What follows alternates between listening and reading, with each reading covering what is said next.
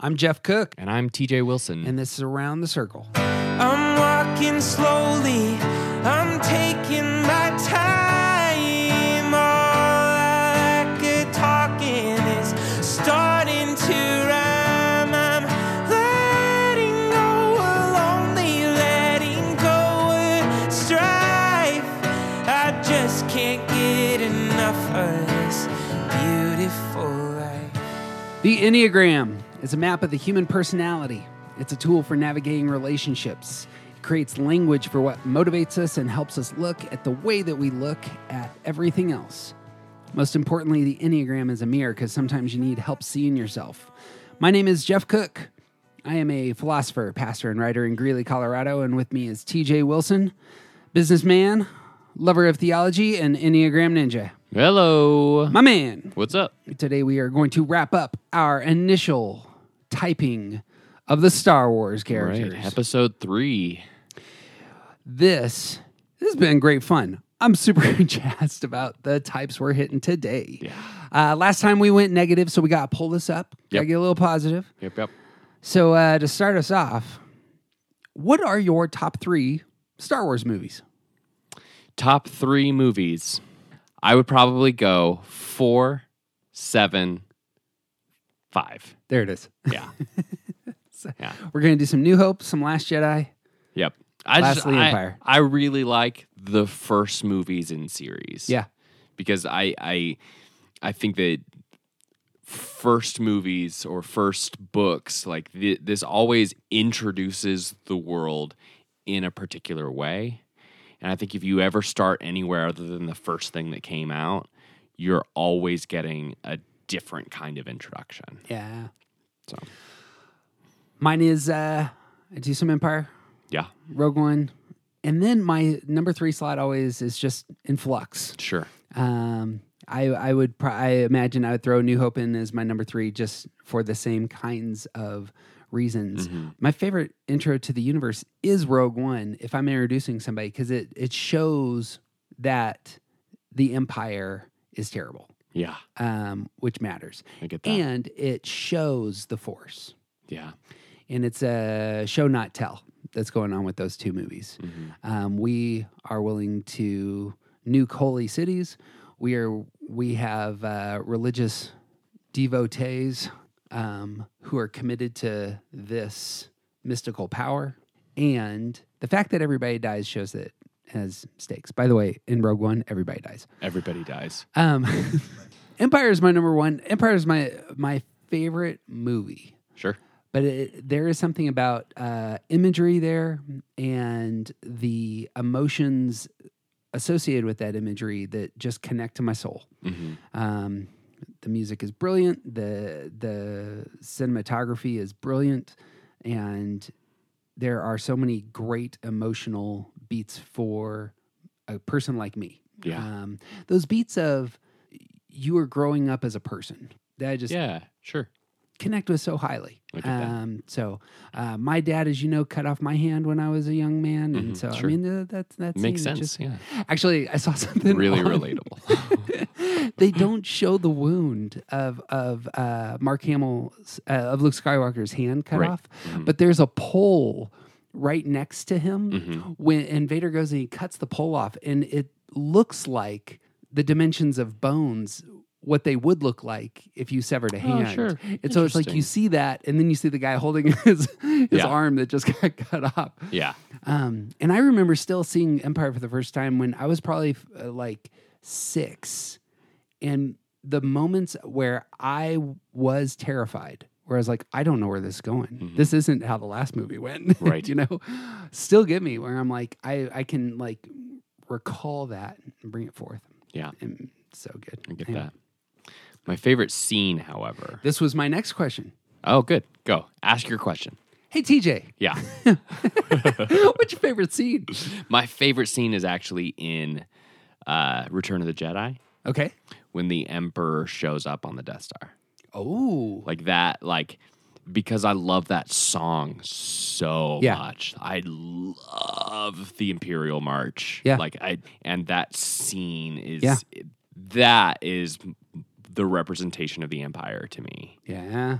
Um, just I love that scene. We've mentioned him before, but if you have not checked out the soundtrack show by David W. Collins, he does deep dives into Star Wars music. Yeah, They are so good. yeah, sure. on and plays out what's going on with those sorts of with the chord changes with the construction what what what are the influences Yeah, but i agree that uh yeah i mean you're showing the bad guys Yep. and you're doing it in a very what it's the grays and the blacks and emperor And, comes this- down for the this first time Very military spectacle. yeah yeah Yeah. For a guy that you like, this little teeny tiny guy in a black robe, true like that dude is terrifying. he's got you've heard how much power he has Right. for the last two movies Yeah. it's a i never thought about this it's jaws you don't see the Mm, yeah, shark yeah. till the end Yeah. you know he's Yep. Mm-hmm. just been kind of hanging out back there Just this sort of ethereal, Yeah. like, there's a fin presence. occasionally and, yeah. and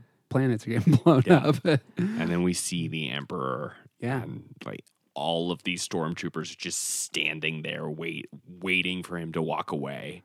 Ugh, I love that scene. it's good my favorite uh, when i was a kid i had one of those red emperor guards you know Oh, what i'm yeah, talking yeah. about Yeah. um that was one of the one of the few Kenner toys I had. I Uh-huh. love that dude. it's just like the that like reinforced how wonderful the emperor was, or like menacing is like you got these guys who are, you know, Mm-hmm. Yeah, the elite Guarding you. guard. Yeah. get trashed by For the most Yoda. powerful being in the universe. yeah, right. who for sure doesn't need guards. They're just there for show. They they want to intimidate. yeah. What's my favorite scene? My favorite scene. I mentioned it. Uh, I believe uh, when we did our Luke deep dive is the conversation with Luke and Yoda when there's the reveal. This is Yoda's the Jedi Master, and that whole conversation ends with, "I won't fail you. I'm not afraid." And Yoda just stares him down cold. Yeah. Says, "You will be." Yeah. Such. It's Ah real good. just cr- it, like pierces my heart every time I watch it. Uh, when when you watch these movies, do you do you ever do like kind of a, a binge? Like, do you enjoy binging these movies? Yeah, every few years, um, well, I I get on collection binges. So like every once in a while, I want to watch all Star Wars movies. yeah, yeah. and and luckily at this point it's like I have a reason and I have a, a schedule. So I have to watch all of them before the next movie comes out. Mm-hmm. So every couple of years, it's like, oh, great, I get to watch all of the Star Wars movies That's, again. that's exactly it. There's there's been kind of a countdown. Mm-hmm. So you will know this. I don't know if you all will know this, but it is linked in the show notes. I've spent the last year binging everything and trying to put an order to the sh- to the Star Wars you need to watch because Right. there's lots of trash and there's lots of places to stub your toe. But if you just like got the best stuff and put it in a worthwhile order, it's a, there's some glorious stuff because if you have not yet seen the Clone Wars, as T.J. Wilson has, unfortunately not, but I keep giving him, you gotta watch this, and this is the best. You know, th- This is where you start. I got work to do, man. e There's depthy, wonderful stuff. T- T.J. wa- watches way more television than I do, so uh, this is a lie. I still have work to do. Are you? I just choose not to do it. In this. Well, when you are neglecting the work that you're supposed to do, Yeah. I got the list for you. Yep. Absolutely. which we have linked him in the show notes. And if you want to do a deep dive, that's like the there's 80 hours of Star Wars out there, and I cut it down to the essential nice. 30. And it is it is an impressive list, folks. I, it took it took a while. Yeah. I, I- obviously Years, it took- I'm assuming. I, Yeah. I, I don't watch things very quickly, um, and I don't binge things very often. So Because you're out there like doing things and living your life. N- Actually, you know what it is? I need to watch more movies in television. It may sound silly. I have It a would hard make you time relax more. stopping. Yeah, but the the intentionally resting Mm-hmm. and just saying I'm going to engage something I really love and cherish and just sit here and be. I need to do that more. So anyway, created this list for the good of my soul. Yep. Love it. Um, all right, so we're gonna jump back in. We're gonna wrap this thing up. We Yep. got just our last few types to hit. So, Let's get it. uh, which brings us to nines, which is uh, the pe- we are, we are gonna call the peaceful mediators. Uh, so nines, uh, peacemaker, mediator, um, uh, reconciler. The nines are uh, in that body triad, uh, take in the world through our instincts, but don't engage through action. Uh, we are all about maintaining peace and harmony. We want things to go smoothly, and we want everyone to get along. And uh, and and again, part of that like power and control.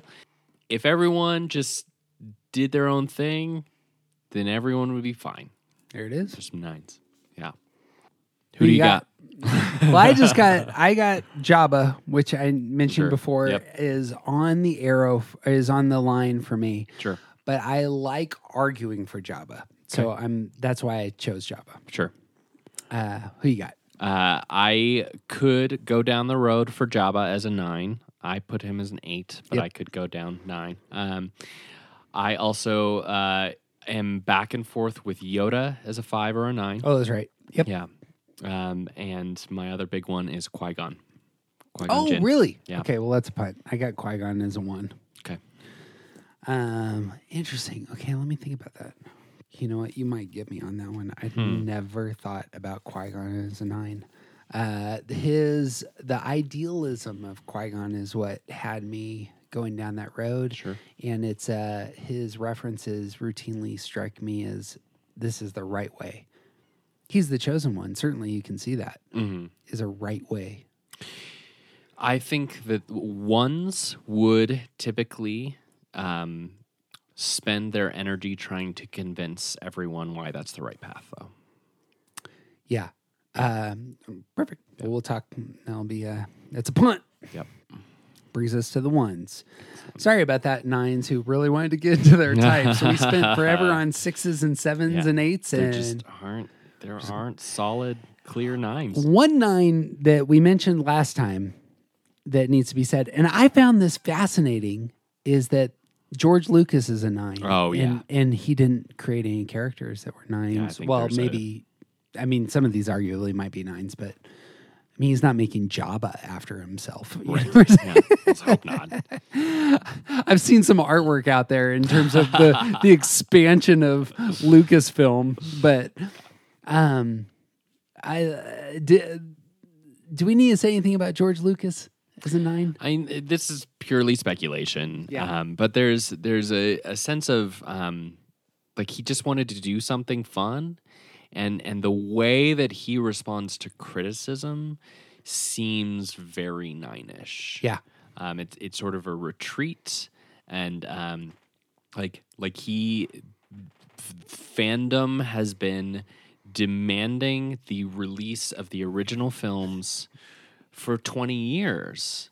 Like I joke about this all the time. Like it's entirely possible that those films do not exist anymore, except in physical copies in people's basements, Yep. um, because because George Lucas, in that passive aggressive kind of way, is never going to release that again because he doesn't want to. Some of the things that I think is so interesting about George Lucas, who I would say is one of the great artists of the 20th century. Mm-hmm.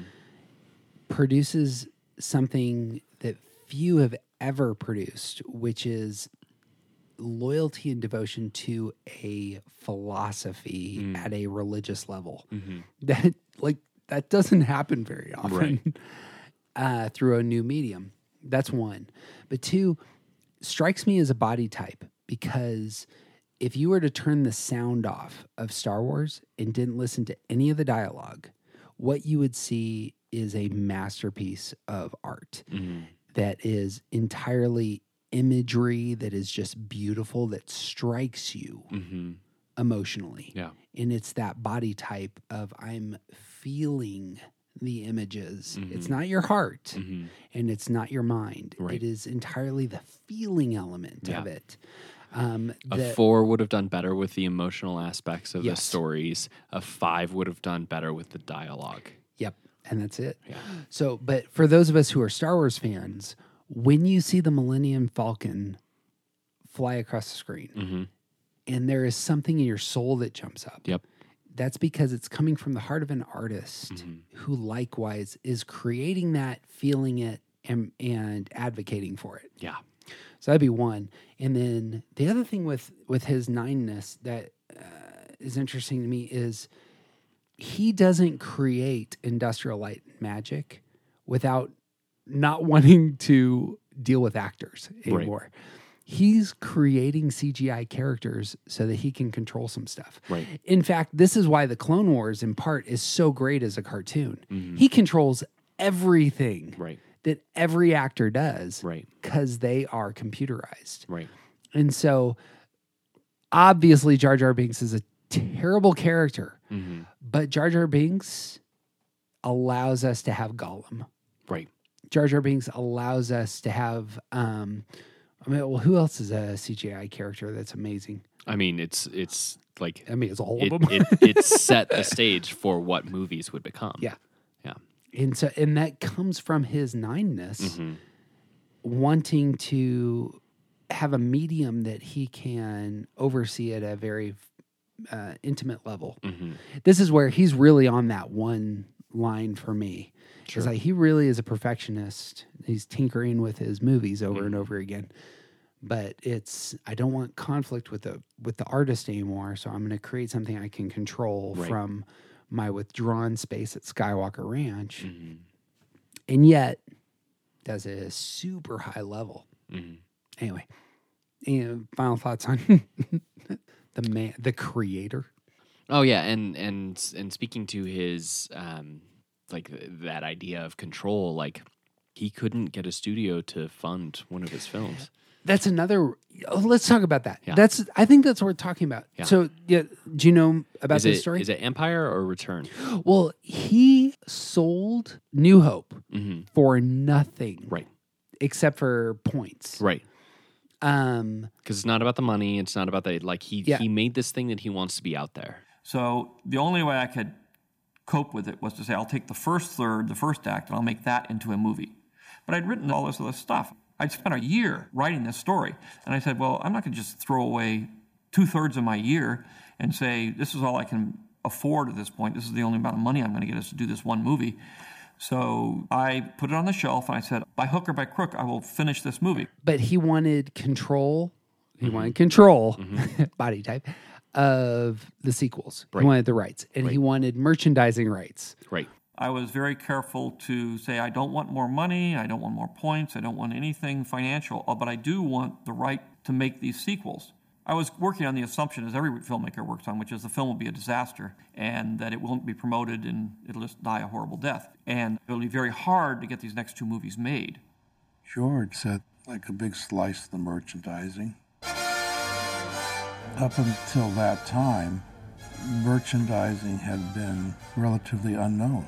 When I took over the licensing, I simply said, I'm going to be able to make t shirts, I'm going to be able to make posters, and I'm going to be able to sell this movie, even though the studio won't. So I managed to get control of pretty much everything that was left over that the studio didn't really care about.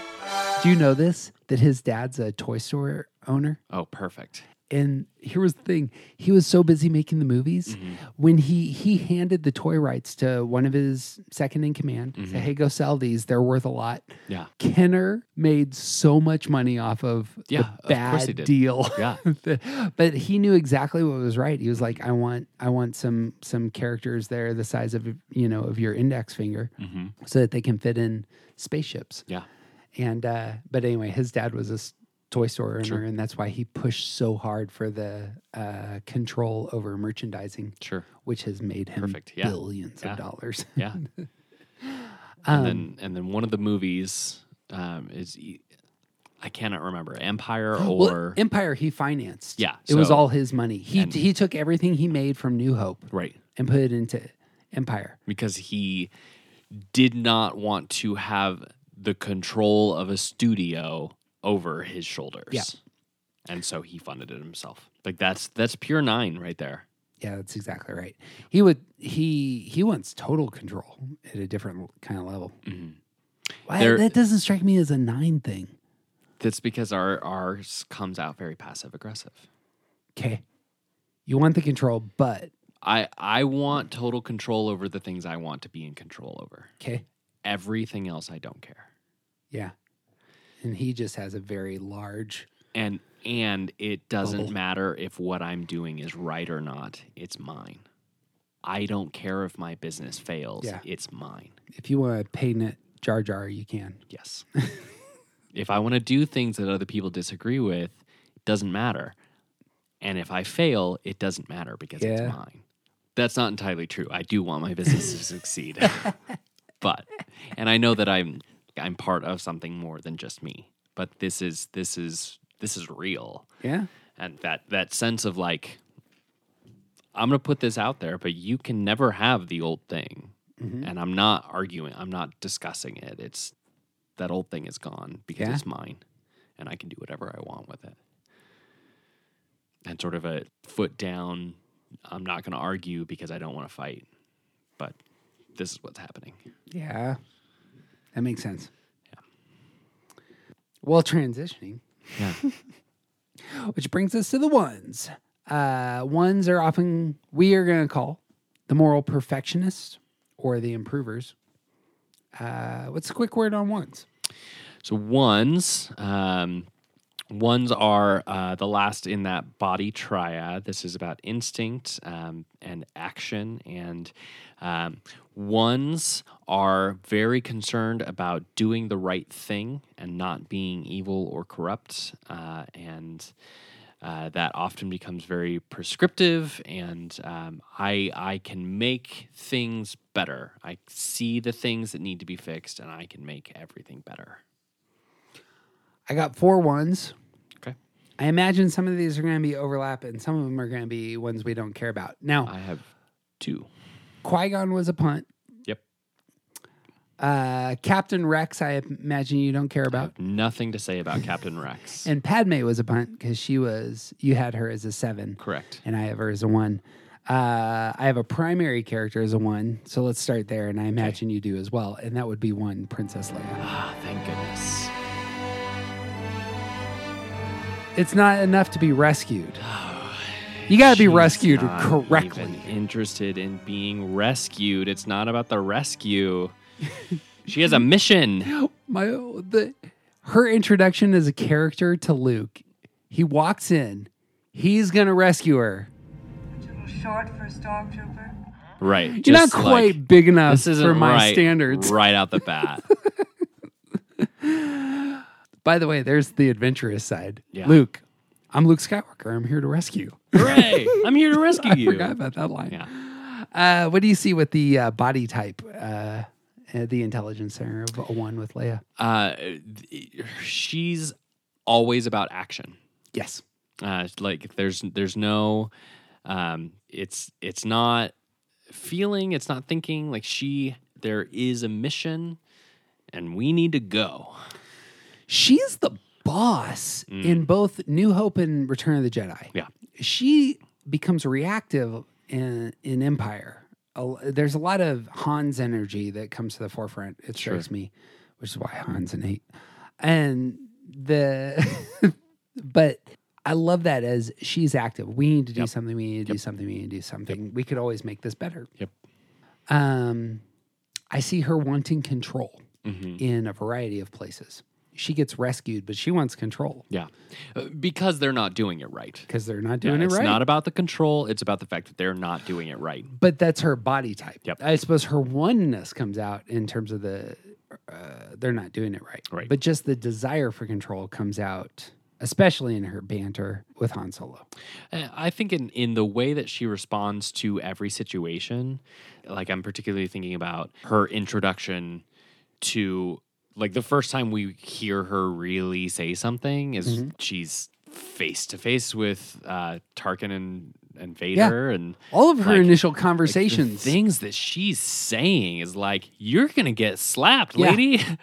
and These men have nuclear weapons, yeah, and you are throwing down. yep, yep, not even not even a little bit interested in playing their game. Works in her professional uh, political life. Works in her romantic life. Mm-hmm. Yep. Han pushing buttons. Yep. Says Must have hit pretty close to the mark. You get her all riled up like that, huh, kid? And she's like, I will take control of this situation. Yep. Well, I guess you don't know everything about women yet. grabs the boy on the side, Yep. kisses him, and says, "F- "You." Yeah. and walks out of the room. yep. Yeah, there's like she is it, will not play other people's games. on the stance front, Mhm. it's not necessarily an aggressive Nope. stance, though. It's a reactive Yeah, stance. very much. Vader comes and then she reacts. Yep. Tarkin comes, she reacts. Han Yeah. comes, she reacts. Yeah. And that's where her stance lies. Thoughts on on her and stance? I I I think this this is a good. It's easy to read eight into her character in a lot of ways, but notice that th- all of the different times where she is not aggressive, whereas eights are always Yeah, aggressive. That's it. There are a lot of times where she is actually just hanging out Yes. and waiting for something to spur her to action. And that is like that is a great way to think about that reactive stance. yeah. So I don't see thinking repression with this character. The only place I could pin that down was when Luke comes and says to her, "Do you remember your mother?" And she sa- she does not go to her head. She says, "Kinda, it's it's all feelings." Mm. She was warm, she was kind, etc. Mm-hmm. But for the most part, she seems like she's actually a f- fairly bright person.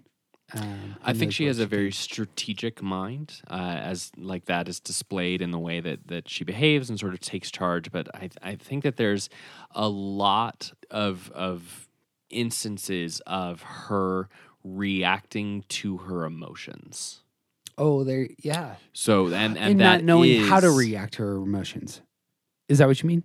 No, I, I mean like this is especially displayed in ones of the this intelligence center sandwich. Um, you have one that is dominant, one that is secondary, and one that is repressed. Yep. And ones are in that thinking repressed place, but they're they're action based first, emotions are secondary. So another way to say all of that is that ones react to their emotions and think about it later.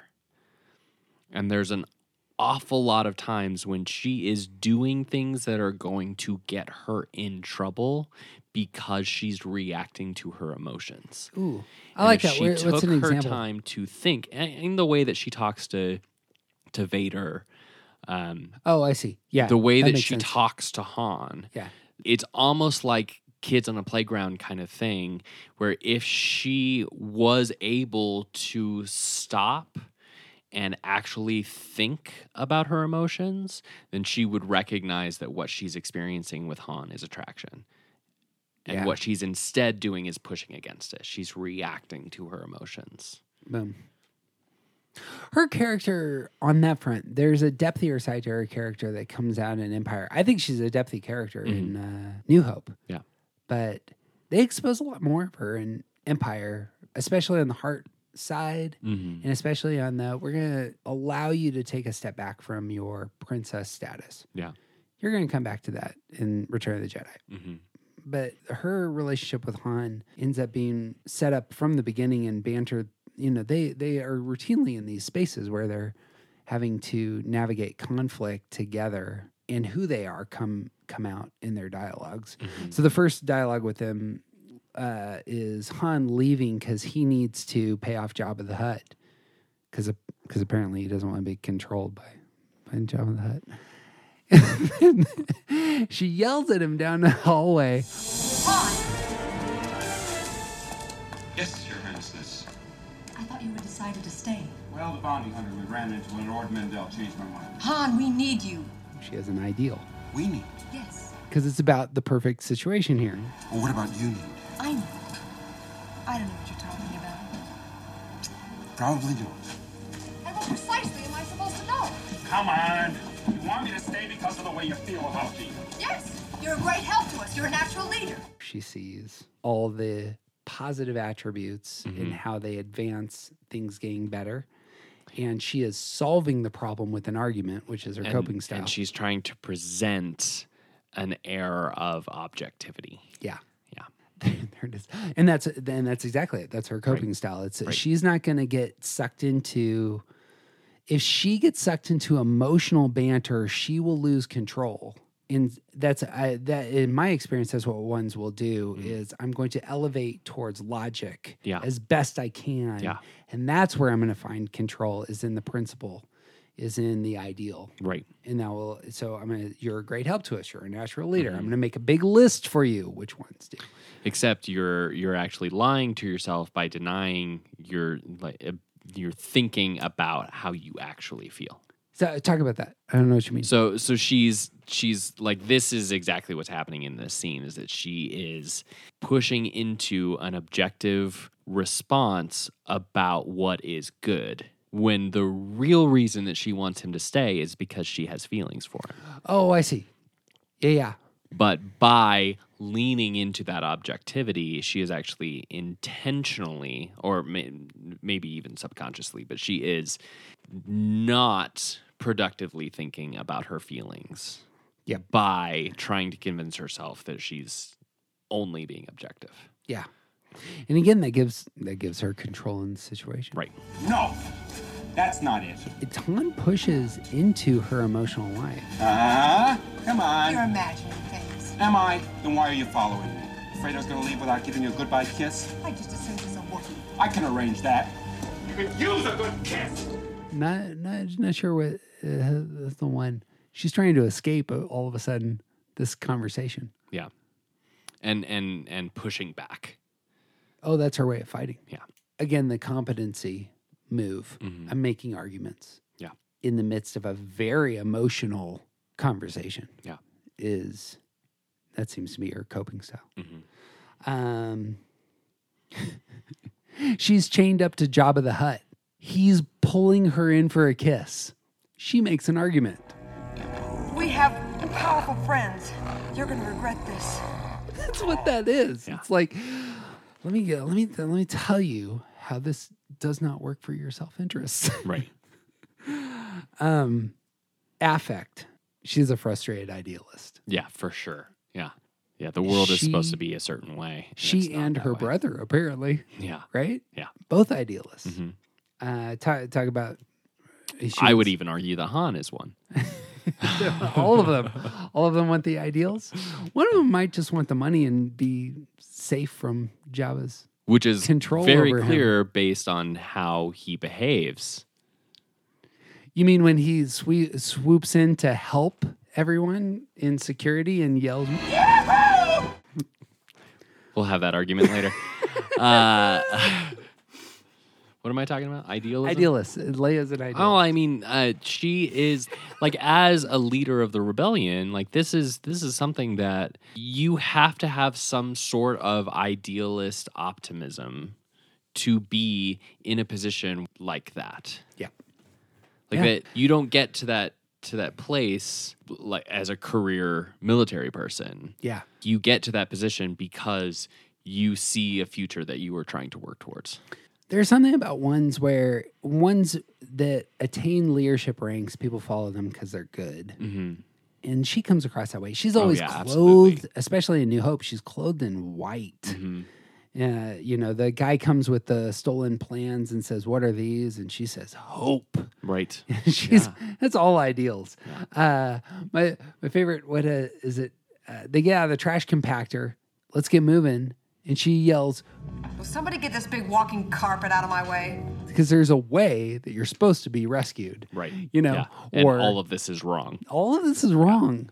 Like, didn't you have any plan for getting out? Right. He's the brains, sweetheart. yeah She takes control. This is actually a thing. Here's a one thing. Uh, ones will take it upon themselves to do all the work themselves. She's going to grab a blaster, blow Mm-hmm. Yep. a hole. She'll in do it the- herself. in the in the trash Yep. in the garbage chute. that was the scene that i was like oh she's a one is that is that it? That's what convinced you. because Um, the, their rescue is failing she's like fine i'll do it myself right. Um, there's a point after the asteroid field scene in Empire where she turns to Han, and this this is strikes me as such a one backhanded compliment where she says, You have your moments. Not many of them, but you do have them. she recognizes that was really good. but she's still really judgmental. Yeah. And it's all wrapped into how she's posturing herself in this in this scene. Right. That was the thing that got me is there are so many lines for her that are judgmental. Mm-hmm. Um, She's very judgmental, um, and it's it has a lot to do with people not living up to her expectations. So I got, I got a list. Like just listen, you'll remember these immediately. Mm-hmm. Darth Vader, only you could be so bold. That's her first line, Right. And it's a judgment on on this man who is towering over her, Right. You know, aren't you a little short for a stormtrooper? Mm-hmm. I recognized your foul stench when I was brought on board. Yep. This is some rescue. Didn't you have any plans for getting out? Why, you stuck up, half witted, scruffy looking nerve herder. All of these are just uber critical Yep. of the person in front of them. Yep. which strikes me as is a very Oh, uh, well why do ones go there it's they want to make things better so they have to judge the thing Well, and it's it's um, it's a sense of their own rightness that um, that sort of like meets this this field of resentment and turns into very intense judge- judgmentalism. So like the frustration of their ideals leads to resentment. And because they are certain that they are the one that's right, when that resentment and that rightness come together, it creates this like you idiots. How like it's it's just this I am the only one here who is doing the right thing because you y'all are a bunch of morons. that's it So, would it help if i got out and pushed right. it might Yeah. in the, in the most recent first thing she says to han she looks at him she goes Same jacket. No, new jacket. on the flip side she doesn't want to be judged there's a point where han yells at her Trying to discuss this to committee. and she knows exact that that's a dig Right. and she yells at him I am not a committee! because she's also very aware of she doesn't want to be tainted by that negative spin. Right. Yeah. She is technically royalty, but that is not the only thing about her. So, Movement towards uh, the right and wrong Mm-hmm. comes out in a lot of our language before they're in the asteroid field, Someday you're gonna be wrong, and I just don't want you to see it. and they're, they're- that's a very right wrong kind of Mm-hmm. image. Um, The Imperial Senate will not still for this. it's a very right and wrong kind of Right. image. right. Um, one of the things at the beginning of Empire, sh- very self sacrificially, is trying to get everybody to a transport. Mm-hmm. Hmm. And I think she thinks she's going to die in that Right. base. I think so too. She's going to sacrifice herself so everybody can live, Yep. which I, obviously it gets repeated in the end of Last Jedi in a very, very similar Right. kind of scene. Right. Mm-hmm. AT-ATs and White Planet. And that's when Han shows up and says, No, we're going to do my thing. oh, Um, man, that discussion is going to be so long. oh my gosh. I don't know why I'm choosing this so much. It's because we're talking about all the Han lines. Uh, very aware of uh, defects. I liked this. Um, Han goes to kiss her. My hands are dirty. Right. Yeah. Who cares? Is it? So what? it's who doesn't want to like I, I i'm not necessarily attracted to harrison ford but i imagine there's lots of people who would be and wouldn't be thinking about whether or not their hands are dirty Mm-hmm. Correct. Yeah. there's a dog on board and a droid neither of them matter it's just me and you baby Really doesn't matter.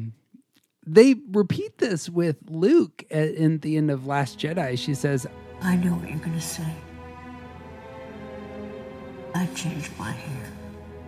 super self-conscious and so that anyway that's self-aware of defects Yeah. it's kind of all over that character Yeah. I got one last um, dialogue, but anything else on her is a one. I I saw a lot of arguments about um, her being an eight on the internets. Okay. Um, and I, I think there's some, some there's a lot of similarities between ones and eights, Sure. but I think that that she doesn't want to be in control. I think that she wants to do what's right Yeah. There it is. and and and more importantly like a good way of looking at this if you are struggling with between 8 and 1 like she displays over and over and over again that she is not an aggressive type. That that aggression versus with versus reactive, I think it is very clearly displayed with her. So even in, in am- amongst a lot of the things that we're using to describe her as a one, can be argued as an 8 but I th- I really think that it that stance showcases that she is not aggressive. A lot of that comes out in how she holds power and releases power, Mm-hmm. especially in in the Last Jedi, Yeah, um, where she hands power cleanly to Holdo uh, when it's correct, and she hands power to Poe when it's time. right, Who she has wanted to do things correctly the whole time, right, and then there's a moment where she says, "Why are you looking at me? Follow him." right, and but at least for the typing side here she hands off power right. Yeah, um romantic scene uh when they're fixing the the falcon and the asteroid han solo comes in and uh, she shrugs him off Hey, your worship, I'm only trying to help. Would you please stop calling me that? Sure, Leia. which is the first time he gets more um comfortable uh personal intimate. that's what i was looking for You make it so difficult sometimes. I do, I really do. You could be a little nicer, though. Come on, admit it. Sometimes you think I'm all right. Occasionally, maybe, judgmental when you aren't acting like a scoundrel.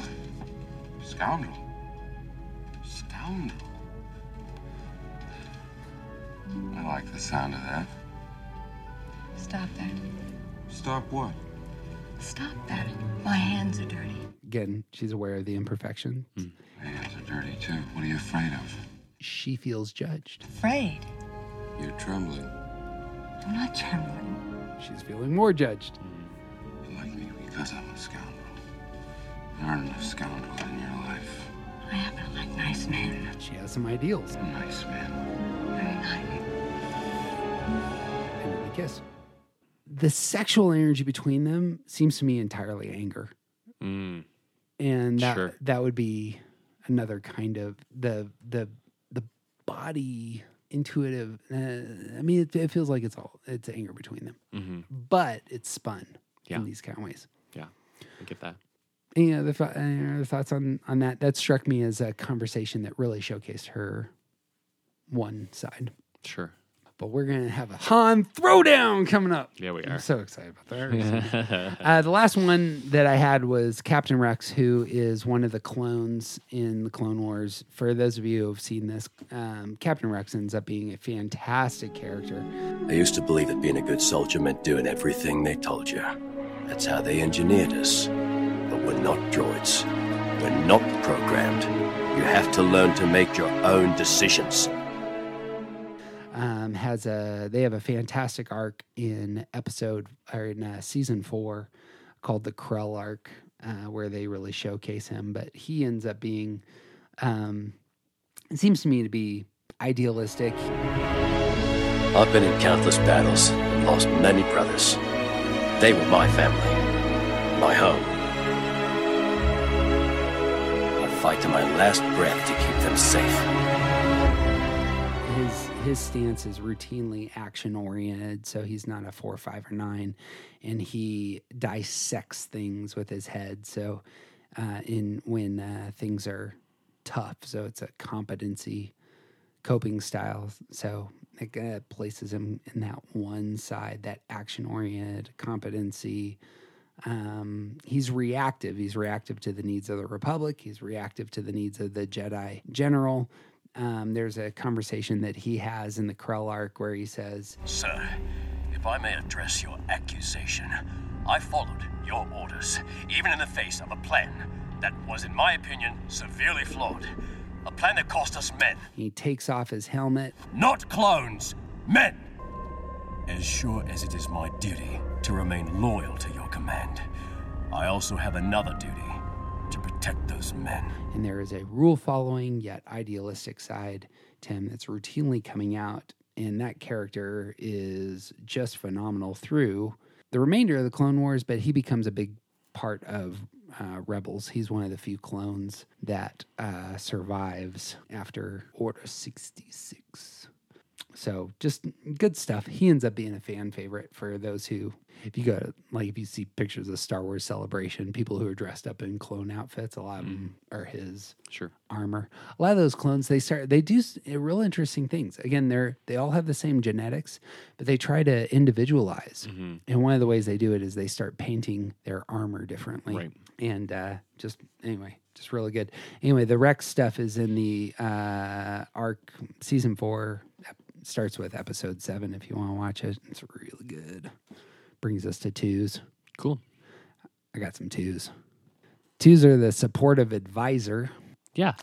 Or the helper. or the helper.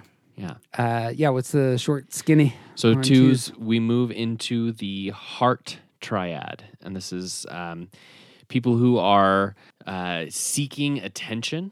Uh, focus. Uh, they they interpret the world through the emotional center. Uh, so very in tune with the emotions of other people, and and sometimes their own emotions and um, twos in particular are very aware of the emotions and the needs of others and seek to uh, fulfill those needs in order to gain love and acceptance.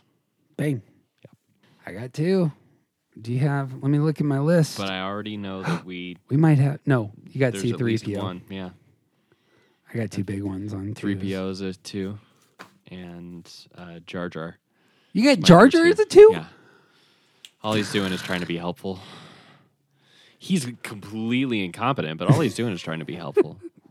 That's my whole ar- That's Sorry. it. That's my whole argument for him.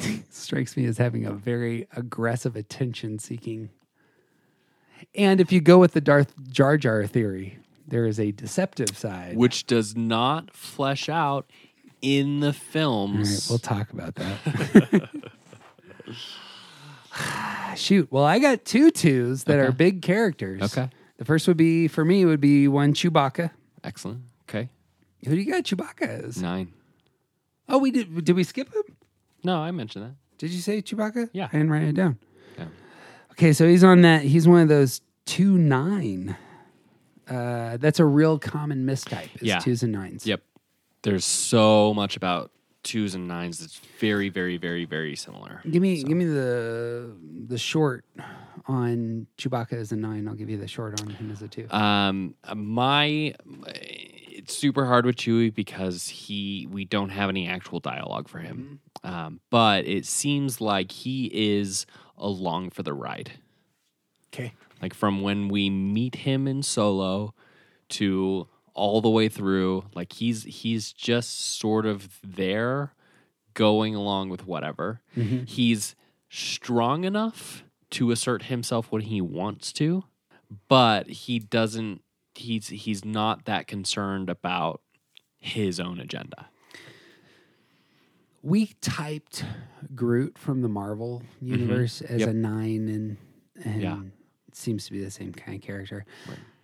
I got Chewie as a two. There, the the- again, this is twos and nines just have so much overlap. Yep. The need to merge, warm strikes me that Chewie wants to be loved Mm-hmm. and is an others focused character um, has a s- uh, emotionally expressive side to him.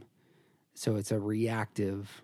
Um, it's an I'm here to help energy as opposed to a withdrawn energy Sure. in in my mind. But boom. Well, we'll talk about that. I got lots of notes on on the man. I know where you're going to go with uh, my next character, and so we'll be debating on the line. But I got one Emperor Palpatine as a two. Ooh, interesting. I love this idea Okay. that Palpatine would be a two. Okay. And unfortunately, I got way too many notes on this. the, Now, man- the manipulation side of two. oh man, I I'm gonna assume the, shut you down so you, hard. you got Palpatine as a three. Yeah. Yeah. All right. The, see, the we're getting good at this, and we we know each other's uh, typing. The manipulation side, the pride side, Mhm. the very aware of others' emotion side. I realize threes can have that. Um, but that I'm here to help you in order to get what I want is the primary for for this character. Sure. In my mind, what, you- what you got in terms of uh, we're punting. By the Yeah. way, punting Palpatine two and three. We'll talk about this next Yeah. time. So wait, wait Um, what's your short on? Uh, M- the short version is that uh, he is a liar. Yep. Uh, that he uses, it's not just manipulation, but it's pure deception uh, in order to raise himself up above everyone else. Yeah. uh, What moves us to threes? Who are the successful achiever? Yes. What is uh what's the skinny on threes? Threes uh, are the center of that heart triad, which means that they are they take in the world through their emotional center, but they do not engage from their emotional center. They are looking for that attention still, uh, but theirs is about. Uh, glory would be a better word to describe what they are looking for. They want to be the best and they want everyone to tell them they're the best. And they are working hard to avoid the appearance of failure. I got a bunch of threes. Starting with I think this w- I only maybe have two. You only have two. Yeah. Uh well let's start with the one that I know that we're gonna agree on, which would be one Lando Calrissian. Lando Calrissian. uh aggressive attention getter. Oh man, he loves attention. Everything you've heard about me is true. Thank you. Yep. Such a well, good line. hello. Han says to him, All right, you old smoothie, which he knows how this guy works. And it's just like, okay, we're going back into our old patterns. Yep. Yep. Because I know you were going to hit on my woman. Yeah. he ends up being a, uh, yeah, it's an attention seeker. And he does so in an aggressive way. Mm-hmm. Yeah. Um, And there's there's a the stereotype of the politician is actually a great representation of an unhealthy three, and Lando is all politician. yeah. There's a point once the reveal happens that he is a deceiver, which Mhm. is another three thing. Right. He's going to put forth the face, but he knows in his heart that the empire's already there. Right. He has to deceive his friend, Right. get his friend to believe something about him. And he's actually playing out all the banter, Yeah. even hitting on Leia and saying, You really belong here. Right. But when the problem emerges, when Vader's in the room and Han is in the room, he says, I had no choice. They arrived right before you did. I'm sorry. He shuts down emotions, solves the problem Right. with an argument. Right. And I didn't that's- have a choice. That's his coping style. This is what I had to do to maintain the position that I'm in. And, so, and that's, by the way, that's ones, threes, and fives when confronted with a problem will try and solve the problem uh, rationally. Right. And so there, there it is with the three. Right. Um, success oriented. Mm-hmm.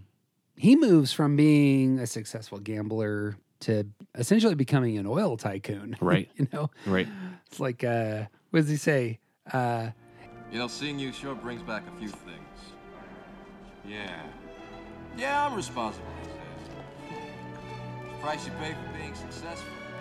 showing him around his, what is it? Uh, Bestman is like a gas mining operation. Isn't Mhm, it? yeah. So e- essentially, Han is a drug smuggler. He's moving spices. Right. It's the Star Wars word for drugs. Han or uh, Lando is an oil man. Right.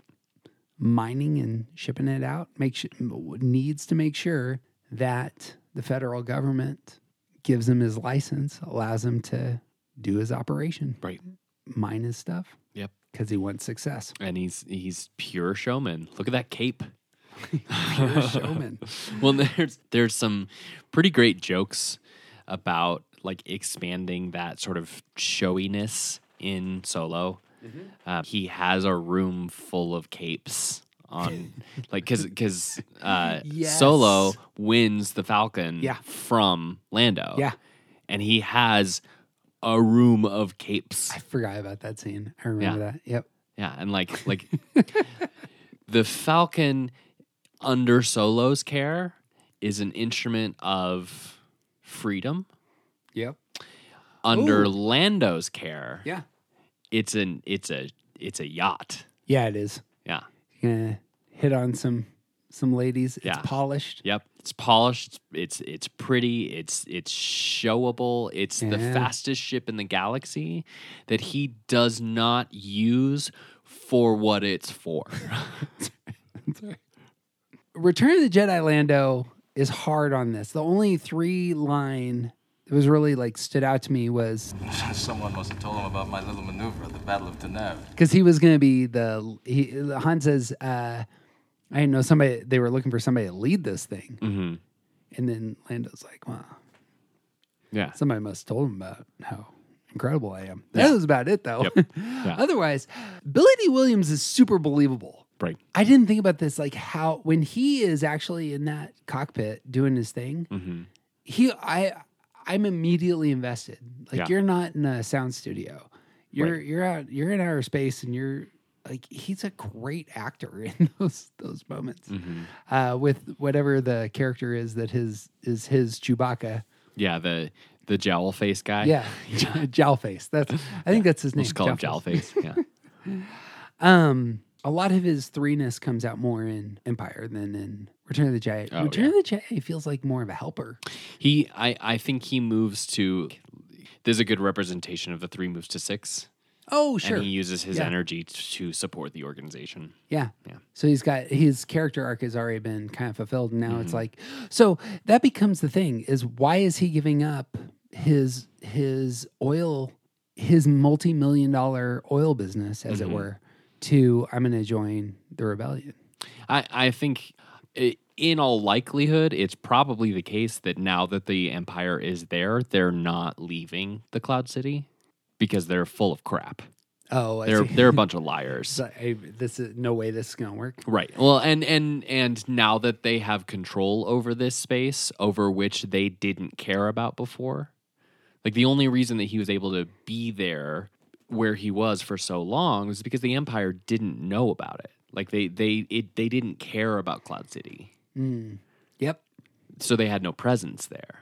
And then they show up because the Falcon b- because they trace the Falcon there. Yeah. And now every step of the way is a worse deal for the people of the Cloud City. I didn't think about that. The worst deal is a failure. Yeah. And, And that's, so like the Empire is occupying Cloud City now. yeah. He has no reason to stay there anymore. I see. Well, so I, I was spinning things differently, but to go down that road, uh, three's fear appearing a failure and him yelling This deal is getting worse all the time. is him failing, him verbalizing that. Yep. And moving down that road. My my take was that he actually this is one of the characters that is actually transformed by his love, by his care for other people. So it's similar to Luke here where Lando sees his friend being tortured and they get in a fight and he's trying to spin things. He's like, Leia and the Wookiee are going to stay here with me. And, Mm-hmm. and they get in the fight, and uh, he says, I've done all I can. I'm sorry I couldn't do better, but I got my own problems. and Han like pushes as hard as he can to his heart. You're a real hero. That's the appearance. The appearance is gone. Right. We know who you are. Right. And he moves. Yeah. And now he has to face the deceit that he's lived up to and like like I have built myself up into this position of being the guy that's in charge of all of these lives and therefore I am a hero and the Yeah. empire came and I made a deal with them in order pr- to protect these people so I'm a hero except you don't make deals with the devil because the devil doesn't give a crap about you. and so like the the reality of his failure is exposed Mm-hmm. and so yeah that that that movement from facing his failure into actually like doing something right it's like like he goes to save his friend and yeah Boom. Uh, the last three line, which I think is hilarious, was uh, they're in the Falcon. They're getting away from uh, Bestman, and they go to, to hit the light speed, and it goes, and then he he yells out, They told me they fixed it. I trusted them to fix it. It's not my fault. because even because in that's that moment, his people It's his it's people. a reflection of him he is a failure. Yep. And it's it's just for a couple people. But even there, he's like really upset Yep. that he's looking like Yep. His mechanics failed, which is a reflection of his failure. I get so energized. Uh last word on Lando for me is when they uh they escape the second Death Star, Mhm. the fire's chasing the Millennium Yeah. Falcon and it explodes and they shoot out. Yeah. And he just yells and it's just uh it's like the the him jumping in I don't, I don't know what to say on this character aside from he in return of the jedi is one of those secondary characters in my mind Mm-hmm. but brings so much um beauty and color and energy to the movie Yeah. there's a lot i don't i'm not a big fan of return of the jedi Mhm. but that the space battle is actually a thing that i think it just works for me. Space battle, Jabba, the the stuff with Luke and, and Darth Vader all work for me. But Yeah. the space battle is just gorgeous. Yeah. And he just ends up being a centerpiece of that. But I would never say, well, you know who was really essential was Billy D. Williams. Right. But he totally is. Well. So I got two threes. Okay. Who are both Imperial officers Okay. who have a tug of war. And I'm really attracted to this was another one of those places where when I knew the Enneagram side of these, I was Mm-hmm. like, oh, that's really great. Sure. One of them would be Grand Moff Tarkin, sure. who strikes me as a three. Yep. And the other is Orson Krennic, who strikes me as a three. I actually had Krennic as a three as well. I forgot to type Tarkin. Ah, well, let me let me pitch Tarkin because I bet you'll like this uh, in terms of building on it. First, little known fact about Grand Moff Tarkin: his first name is actually Will Huff. Yeah, I saw that So- the other day. So, just in case you were looking for baby names, Will Huff. Will Huff. Yeah. Um, uh, Grand Governor of the no Regional Governor of the Outer Rim. It seems like an aggressive type to me. Um, feeling repressed blows up a planet, you know, like you do, so that you can get the attention of your boss. Right. I think that's that. That would be my cold argument for what his type is. Um, he is a, uh solves problems with competency. This bickering is pointless. Let, us get to the point. Sure. Um, attaches to relationships. He is one of the few people who says to Vader, uh, "You, my friend." The Jedi are extinct. Their fire has gone out of the universe. You, my friend, are all that's left of their religion. He actually has a he wants to attach to those who give him control, and Vader is one of those characters who gives him control.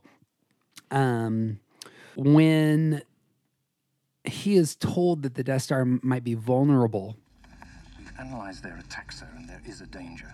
Should I have your ship standing by? Evacuate? In our moment of triumph? I think you overestimate their chances. because he doesn't have any fear, he's all about the triumph. Yeah. I'm gonna d- I'm gonna double down on triumph. I want the glory. Sure. Um, that is his part of his character in uh, New Hope. They do a great job. This is another place where I think Rogue One ends up having just some really worthwhile stuff because they introduce another three who ha- is the actual creator of the Death Star. Right. So you have a three who is a general, you have a three who's created the Death Star, and they're going to have a tug of war about the Death Star. And so there's that internal Nazi power struggle, you know. I'm going to cut you down to get the glory. I'm going to cut you down to get the attention of the emperor Mm-hmm. Right. that's taking place between those characters. Right. Anyway, did you have a, any thoughts on Krennic? Ben? Um, his insistence that he is the guy that's in charge is clearly not about control, but it is about glory Mhm. there.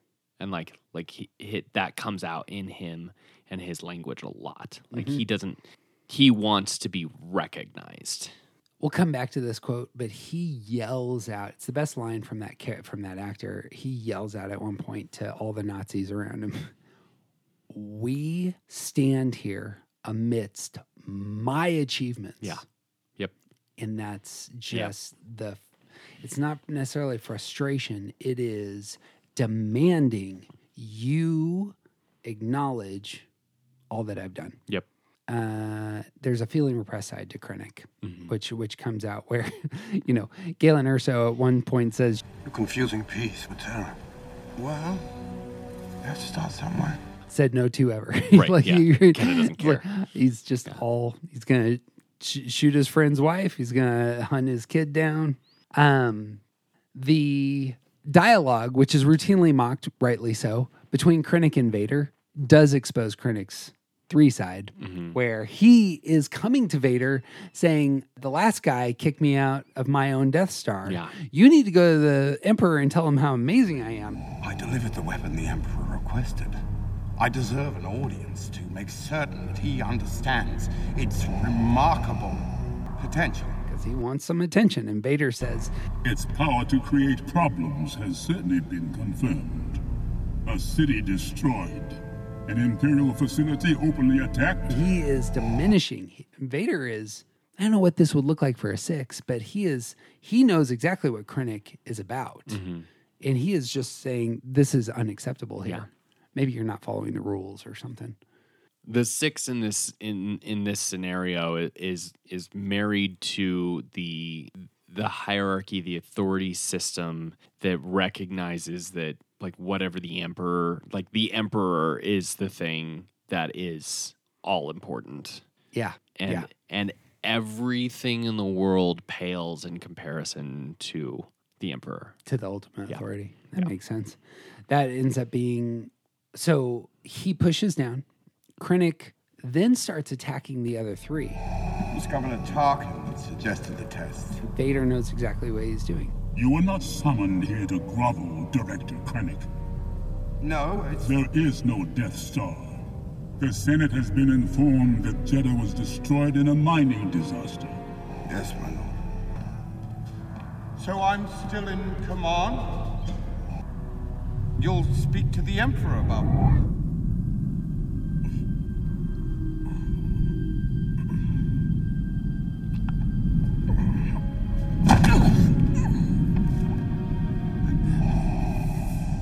Be careful not to choke on your aspirations, Director. which is a terrible line, and yet, in terms of typing, that like the- it's it's the it's it is a slap in the face to a three yeah there it is.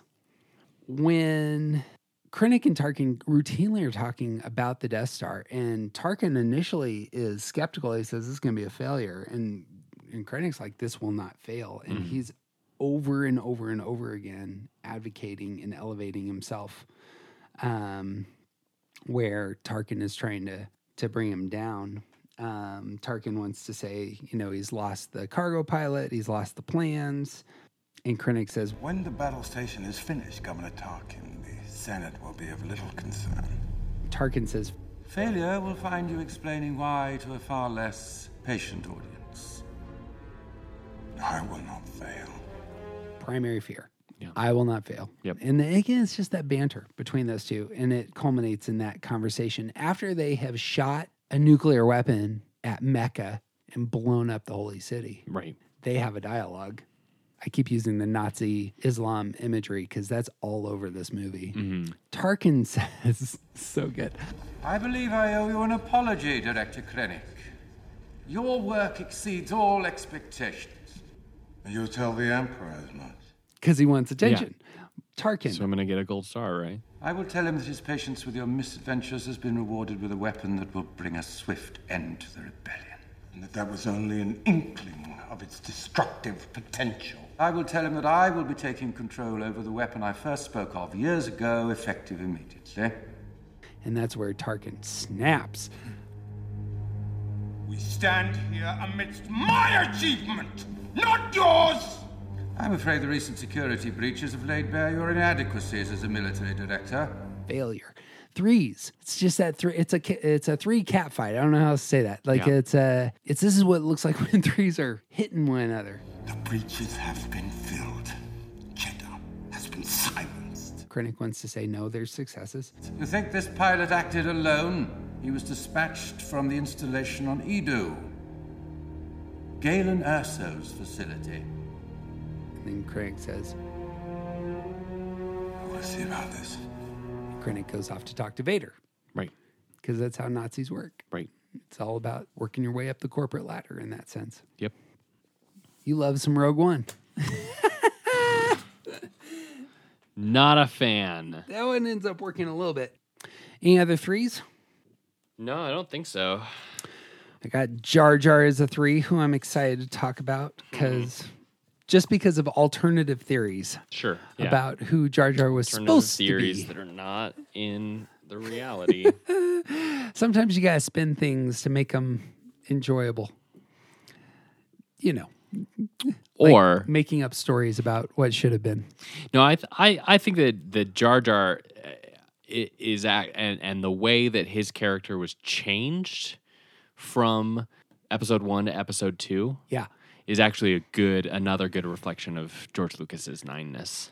Yeah. Is that that he he got so much criticism about the character in the first one that he gave in like he sort of he merged passive aggressive. in this passive aggressive Yeah. way and like diminished the character so thoroughly for episode 2 Yeah. that like now it just seems like a huge mistake. There's a scene in episode two where the CGI character looks at the camera And there's the passive aggressiveness. By the way, the alternative theory is something like this You will have seen Yoda being a goofball in Empire Strikes Back Yep. because he is playing a character trying to get information and move things along. Yeah. And the theory is something like this that Jar Jar is actually a Sith Lord. And there's a bunch of hints in episode one that show him using the Force in very profound ways, um, motivating people to say things, jumping in with with force jumps and the rest, Mm-hmm. and that he was actually the Phantom Menace. He was the one who was. Um, he and uh, Palpatine come from the same planet, Hmm. and there's a bunch that's shared. I can talk about that when we when we look at Jar Jar, but Yeah. it's interesting stuff.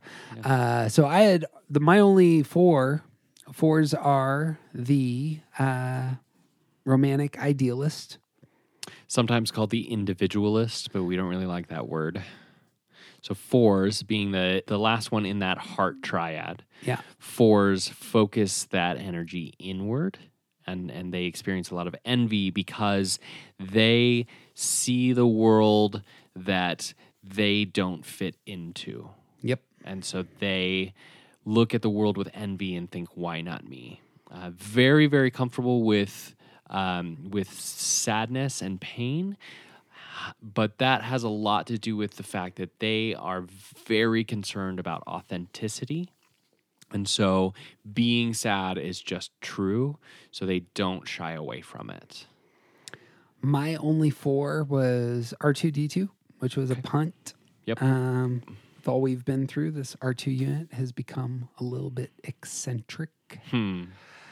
The uh, brings us to the fives. You got no more fours, do you? Eccentric No, you got like a fours. seven. What you got for fours? Uh, I also had, uh, I, I put Han solo as a four, which we will talk about later.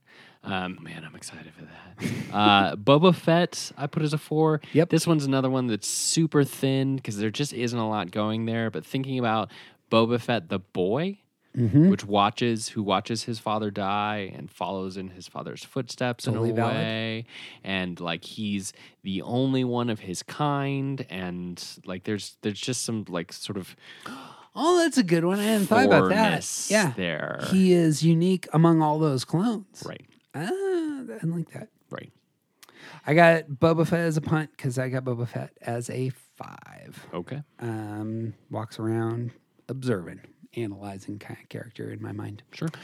Um, brings us to the fives. Yeah. Do we have any other fours that we punted? So you had Han, Boba Fett, and that was it. Yep. That would be interesting because then they would be doppelgangers. The um, Han Solo, Boba Fett are obviously the that's his opposite. Sure, yeah. In Empire and in Return of the Jedi. yeah Um, so that'd make sense. oh i also put k2so Oh, it was four. yeah Uh, I need to write that down. but that was one that um there wasn't really anything to go on so Right. Yeah. Fives. Uh, fives. We might call the investigative thinker, or the uh, observer. observer. I like the observer a lot. So this moves us back into the head triad where we started. Fives are um, security is their number one thing, but the way that they gain security is by having all of the correct information and all of the right resources. Uh, very aware of how they are limited in energy. They want to make sure they have all that they need to be safe. And so that means collecting and storing their resources. That's um, that's and and in a lot of ways this will be focused on information. They want to understand how everything works. Now, off air, we we spoke about Obi Wan as being a one, and I have Obi Wan as a five, so that was another punt. So Mhm. just in case that didn't get said, but uh, I had Obi Wan as a five as an observer, and you had Obi Wan as a one, That is correct. and that that. Do you have any other fives? Well, the only other one, I and I, I feel like I can make equal arguments for Yoda as a Oh, five that's right. or a nine. Okay, So, bang, and then again, I got Yoda as a seven. yep. Um, well, that's it, my brother. Yeah, I think that cleans it up. Got anything else before we close this out? Uh, just a reminder that we are guessing based on what we see, and you should never type another person because it's dangerous and wrong. You can help them think about the way that they are motivated, but you can never assign motivation to another person. And that's why we're doing the podcast is we want to show types Right. and kind of expose them so that this can be a tool for people to look for themselves. Right. So hopefully, uh, if you're into this material, it can be a place that you see yourself. And you really resonate with Han Solo, then maybe you should look into fours. We can do the, and we will do the type. If you are struggling between the four and eight, Yeah. we actually Listen had next that time. conversation last time. We did with uh, with Scarlet Witch. Oh, with yeah, Fords that's and right. Eights. So we'll come back to that same sort of dynamic. Apparently.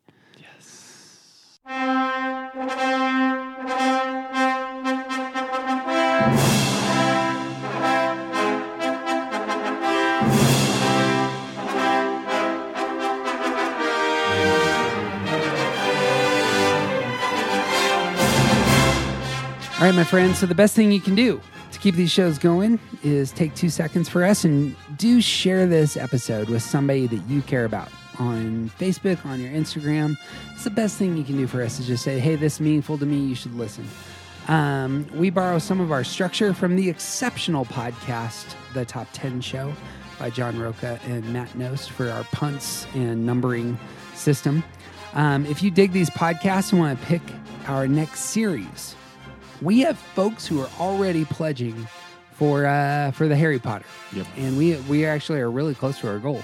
So if you're interested in that, we we would love to raise just another thirty bucks uh, to get us in a spot where we can do Harry Potter this summer.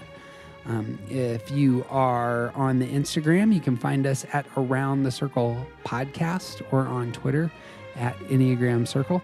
Um, the best thing, again, that you can do to keep these shows going is subscribe, share. We would be super grateful. Uh, lastly, we are setting up events for 2020. Uh, we do one day and two day events for up to 250 people and leadership teams for up to 20. You got anything else? Nope. He's TJ Wilson. He is officially awesome. And I am Jeff Cook. And uh, hey, TJ, Yeah. may the force be with you. and also with you. Thank you.